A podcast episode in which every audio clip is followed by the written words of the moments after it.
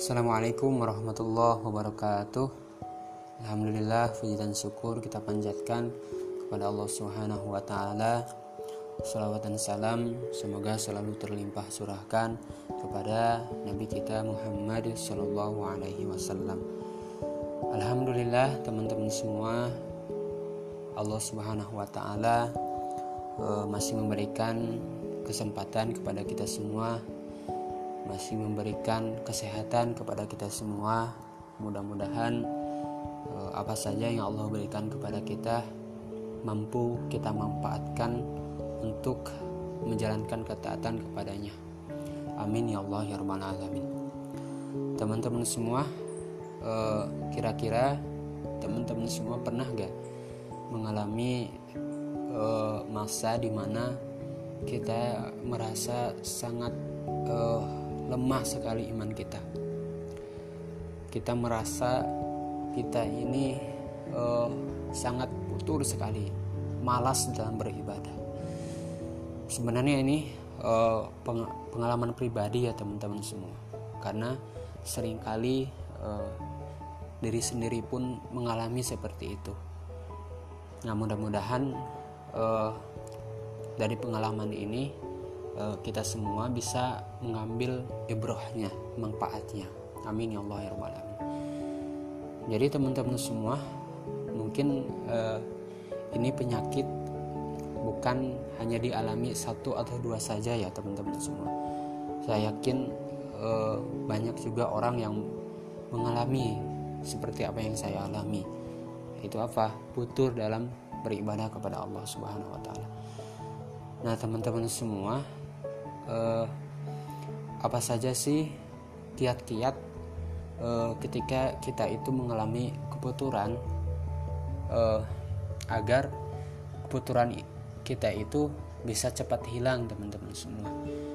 Nah dari pengalaman saya eh, ketika saya futur yang pertama teman-teman semua eh, memang kita harus mempunyai lingkungan yang bisa mendukung kita dalam ketaatan itu yang pertama yang terpenting. Yang termasuk yang terpenting. Uh, selain itu juga memang kita harus uh, belajar tentang tentang Islam tentang tauhid tentang keyakinan kita kepada Allah Subhanahu wa taala.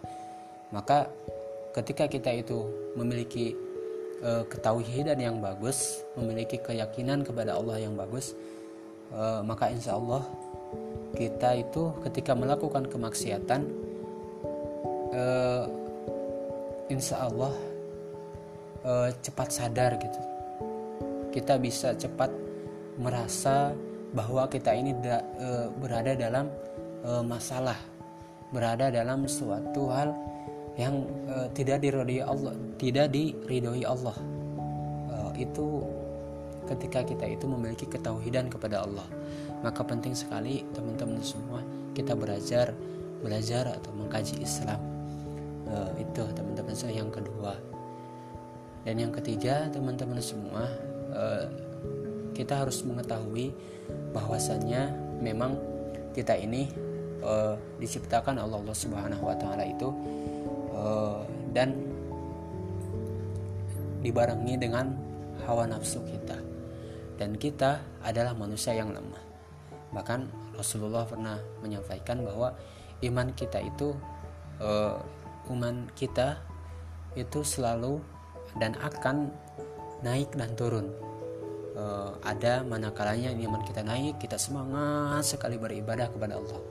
Kita baca baca Al-Quran terus setiap hari uh, sholatnya on time tidak telat khusyuk uh, dan pada saat itu teman-teman semua ada juga kalanya kita itu malas teman-teman semua betul nah dari dari sinilah teman-teman semua uh, kita pada saat inilah uh, yang tadi teman-teman semua. Maka lingkungan itu sangat penting teman-teman semua. Ketika kita malas itu lingkungannya sangat berpengaruh kepada kita. Dan yang kedua ketahui dan kita kepada Allah pun sangat berpengaruh terhadap kita. Jadi kalau kita lagi malas itu lingkungan kita baik, ketauhidan kita baik kepada Allah maka insya Allah kita itu akan cepat-cepat sadar dan kita akan cepat-cepat kembali kepada Allah Subhanahu wa taala. Dan teman-teman semua, kita jangan menyerah. Jangan putus asa dari ampunan Allah Subhanahu wa taala. Karena ampunan Allah Subhanahu wa taala itu sangat besar sekali. Sangat besar sekali. Jangan sampai putus asa. Ketika kita melakukan kemaksiatan, jangan putus asa untuk bertaubat kepada Allah Subhanahu wa taala. Mudah-mudahan Allah Subhanahu wa taala menerima taubat kita. Jangan putus asa teman-teman semua. Walaupun dosa kita sebesar sebesar apa pun, tetaplah minta maaf kepada Allah, tetaplah bertaubat kepada Allah. Cepat-cepat kembali teman-teman semua. Mudah-mudahan sekali lagi Allah Subhanahu wa taala Allah Subhanahu wa taala mau memaafkan kesalahan-kesalahan kita. Dan teman-teman semua, setelah kita mengetahui bahwa Allah itu Maha Pengampun jangan dan itu jangan dijadikan alasan kita itu selalu melakukan kemaksiatan kepada Allah Subhanahu wa taala. Jangan mentang-mentang kita mengerti ya gak apa-apa lah Allah itu Maha Pengampun, gak apa-apa lah saya maksiat lagi. Jangan teman-teman semua. Bahkan itu dikatakan dikatakan oleh uh, seorang ulama uh, kalau gak salah Imam Ghazali kalau gak salah uh, orang orang itu bodoh sekali. Bodoh sangat bodoh sekali. Ketika dia mengetahui bahwa Allah itu maha pengampun maha maha pengampun kepada hambanya lalu menjadikan alasan dia untuk melakukan dosa terus menerus teman-teman semua. Itu sangat bodoh sekali teman-teman semua. Maka mudah-mudahan uh, kita tidak termasuk golongan-golongan orang-orang seperti itu teman-teman semua. Karena kenapa? Karena kalau kita berpikiran seperti itu, eh, siapa yang menjamin umur kita, teman-teman semua? Bagaimana ketika, bagaimana kalau kita ketika kita melakukan kemaksiatan, eh dimatikan oleh Allah Subhanahu Wa Taala? Mudah-mudahan kita uh, diistiqomahkan oleh Allah Subhanahu wa taala, dikuatkan oleh Allah Subhanahu wa taala, dibimbing oleh Allah Subhanahu wa taala sehingga kita bisa berjumpa dengan Allah Subhanahu wa Subhanahu wa taala eh, nanti dengan amalan-amalan kita yang yang uh, yang dibanggakan oleh Allah Subhanahu wa taala. Amin ya Allah ya rabbal alamin. Teman-teman semua, itu saja dari saya. Jadi kesimpulannya ketika kita merasa iman kita lemah atau putur, yang pertama cari lingkungan yang baik, yang kedua uh, pelajari ketahui dan kita pelajari Islam lebih mendalam lagi.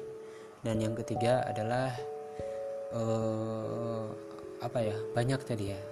Uh, mudah-mudahan bisa menyimpulkan teman-teman semua ya. Bisa diulang kembali apa saja poin-poin yang saya sampaikan mudah-mudahan bermanfaat. Wabillahi taufiq walhidayah assalamualaikum warahmatullahi wabarakatuh